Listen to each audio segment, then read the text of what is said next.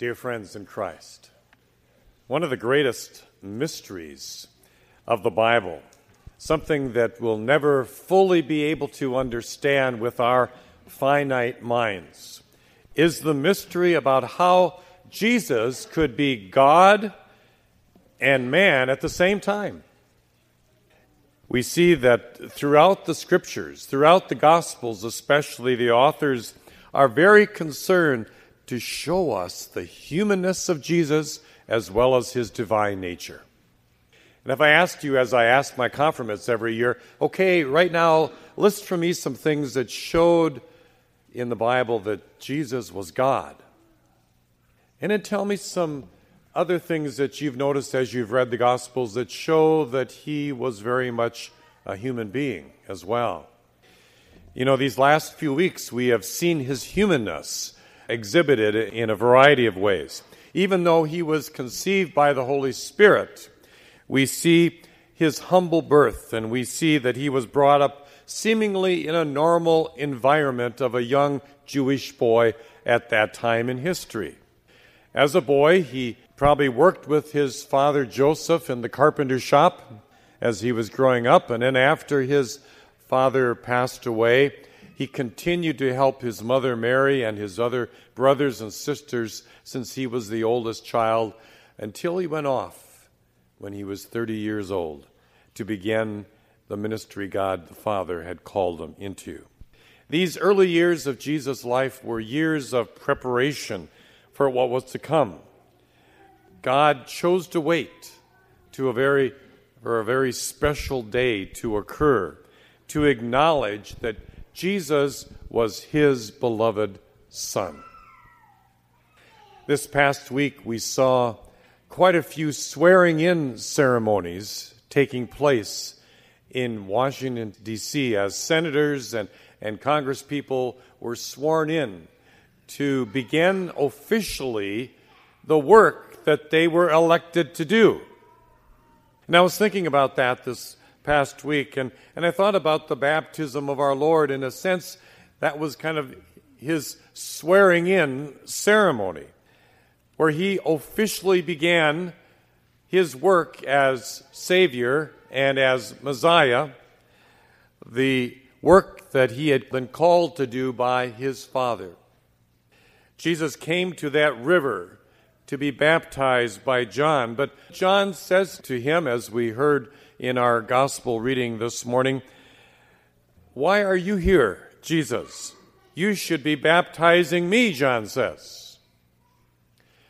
But Jesus responds, Let it be so, for it is proper for us in this way to fulfill all righteousness. Or, as the translation in our text in our bulletin said, for now, this is how it should be, because we must do all that God wants us to do.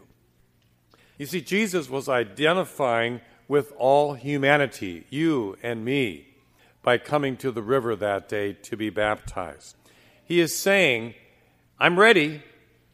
I'm ready to fulfill that calling God the Father has set before me.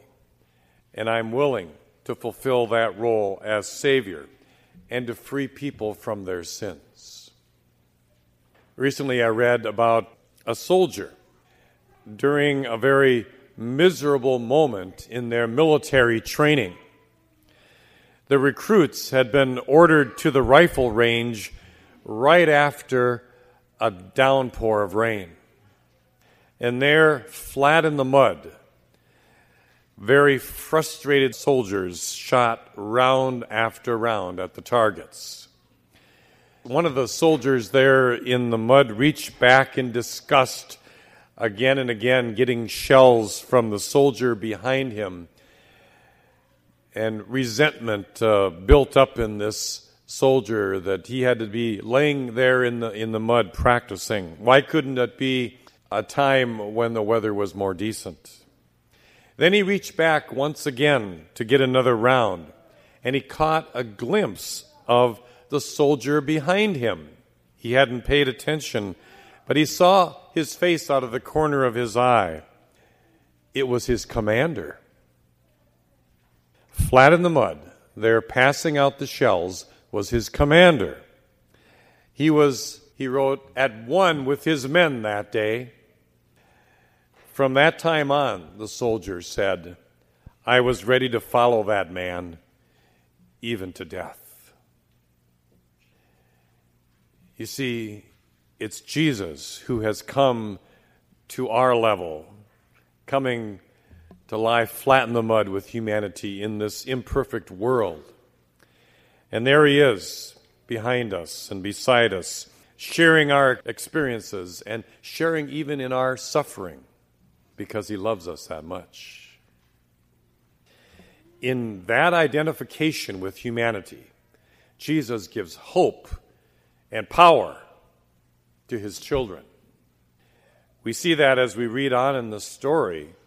Matthew records that the heavens were open and the Spirit of God in the form of a dove came upon Jesus. You see, he's anointed and empowered by the Spirit to become that divine servant who came to this earth for our sake. Without the Spirit's power, you see, Jesus would never have been able to win the victory over Satan and face that agony that was coming three years later on the cross. It's the same with us. We cannot make it through life either without being empowered by that same Holy Spirit. In the reading today, we see that that anointing is reinforced by some words that came out of heaven words from his heavenly Father, saying, This is my Son, the one I love, the one I am pleased with. God made it perfectly clear in a very direct and dramatic way how he felt about his Son. The Heavenly Father said, You are mine. I am acting in you, and I love you.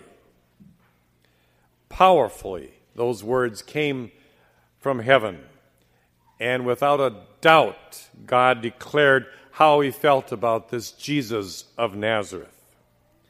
Now, this happened not only at the River Jordan that day, but it ha- happened a couple other times in the Gospels as well. And it wasn't too many weeks ago that we shared the Christmas story and how the angels proclaimed to the shepherds on the hillsides around Bethlehem these words Today in the city of David, a Savior has been born to you. He is Christ the Lord. God the Father, through his angels, told humanity that this little one born that night in Bethlehem was to be our Savior, our Lord. There was no question about it. This is who he was. And then in a few weeks, at the end of the season of the Epiphany, we'll have the Sunday of the Transfiguration when Jesus went up on the mountain. And remember that story how he was transfigured before those disciples that he brought up with him. And a voice from heaven said those same powerful words once again This is my son. Listen to him. And then today, those words ring across the desert there by the Jordan River. Those same words in that same tone. This is my son. I love him. I am pleased with him. You know, Jesus had a, a tough ministry, and he needed his father's love to be in, reinforced again and again, just like we all do. We need our fathers and mothers to reinforce their love for us so that we can make it through our lives as well. Well, in Christ's baptism, then, the Father in heaven identified with his Son here on earth and said, You are my Son. No question about it, and I love you. But in that baptism, something else happened. Christ identified with us. In baptism, the connection, you see, is secured. The link is made. God connects with his children at the baptismal fount. Christ makes that connection. It's not anything we do. He became the bridge, you see, between Almighty God and you and me. God has put his hands on us in the waters of baptism, and now we're connected to him.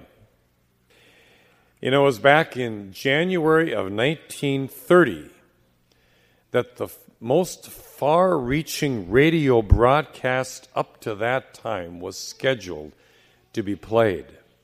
It was King George's message to the opening session of the London Arms Conference. And for the first time, the entire world would be brought together with the sound of the King's voice. However, here in America, we almost missed it. A few minutes before the king was to speak to his worldwide audience, a member of the control room staff of CBS tripped over a wire and broke it, severing the connection. But we are told that Harold Vivian, the chief control operator, grabbed one end of the broken wire with one hand and took the other end of the wire in his other hand and just forced them together and held on. And as he did that, 250 volts of electricity went through his body, but he didn't let go. He just held those wires together there, and because of that, all over America, people heard King George uh, in his speech from London that day. You see, that's what Christ has done for us as well. He connects us, we as human beings who need a Savior, with the infinite and all loving God in heaven. You see, the circuit was broken because of sin, but Christ has made the connection. He reached up and received that, that power from his heavenly Father in heaven. And he came to earth and he knew our situation. And he took that cord in his own body and put them together so that we could be forgiven.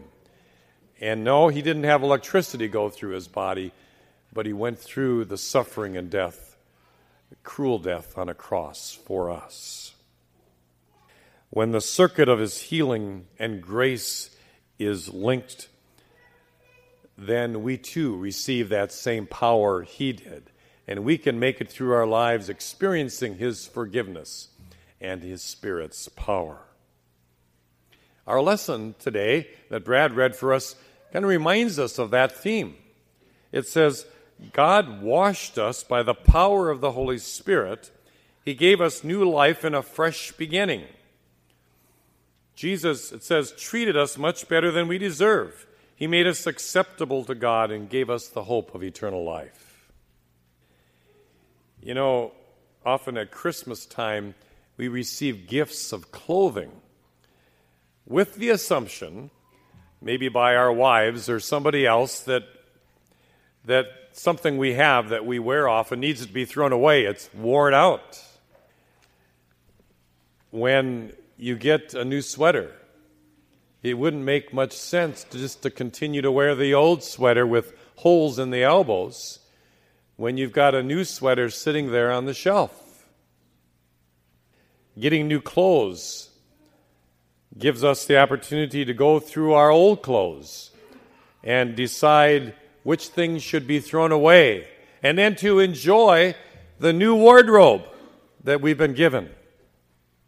A new year also does that, in a sense, provides us with the opportunity of a new beginning, a fresh start, as our lesson reminds us about today. Christ gives us that new beginning and that fresh start, as once again this year, He says to you and me, it's time once again to put on that new robe of righteousness and to be washed clean again by the forgiveness that I won for you when I died on the cross. That robe that is given first to us at baptism, but that we continue to wear as we continue to ask for His forgiveness. When you and I are baptized, we receive the sign of the cross upon our forehead and our heart. And then the waters are, are poured over our head. And God says to us, I want you to be my son or my daughter. I want you for all time. You are my child, heir to my kingdom. What a wonderful thing it is to be reminded again and again that we belong to God. And He wants us. It's not that we are coming to Him, but He's coming to us and putting His arms around us and saying, You are my child, and I love you. Just as He did to His Son there by the Jordan River 2,000 years ago. Jesus needed those words. We need those words to be heard over and over again in our lives as well. And as we receive those words and receive that power that He gives us, we can be little Christs, making connection with other people around us. We can hold those wires together too and allow the Spirit to flow through us to help other people understand the powerful message of God's love and power as well. We can live out our lives knowing that we are loved by Him. There's a college in North Carolina. It's called Belmont Abbey College. And it sits on property that before the Civil War was a large southern plantation. But then the land was given to the Catholic Church, and the abbey and the, the college was built right on that land of the plantation. It is said that in the, the far back corner of that property, the monks found a huge granite stone. And upon that stone, men and women and children once stood more than a century ago to be sold as slaves. The monks took that stone and they hollowed out a little bit on the top surface of that stone. Then they carried it in to the abbey's chapel where it is today, and it serves as a baptismal font. And the engraving on the front of that giant rock says, Upon this rock, men, women, and children were once sold into slavery. Now, upon this rock, through the waters of baptism, people become free children of Christ. That rock was transformed in its use. And we too can be transformed as we understand what the waters in our baptism have and continue to do in our lives. We are now free because of Christ and his identification with us when we were baptized. He knows our sins, he knows our struggles, and he forgives us. And by his Spirit, he gives us power and He gives us affirmation again and again that we are wanted, that we are loved, that He is proud of us. That's the message that we have to share with a world that is crying out for love. May those words and that good news today sink deep into our hearts, and by the power of the Holy Spirit, allow us to share that good news of Christ's love with the people we see day by day. Amen.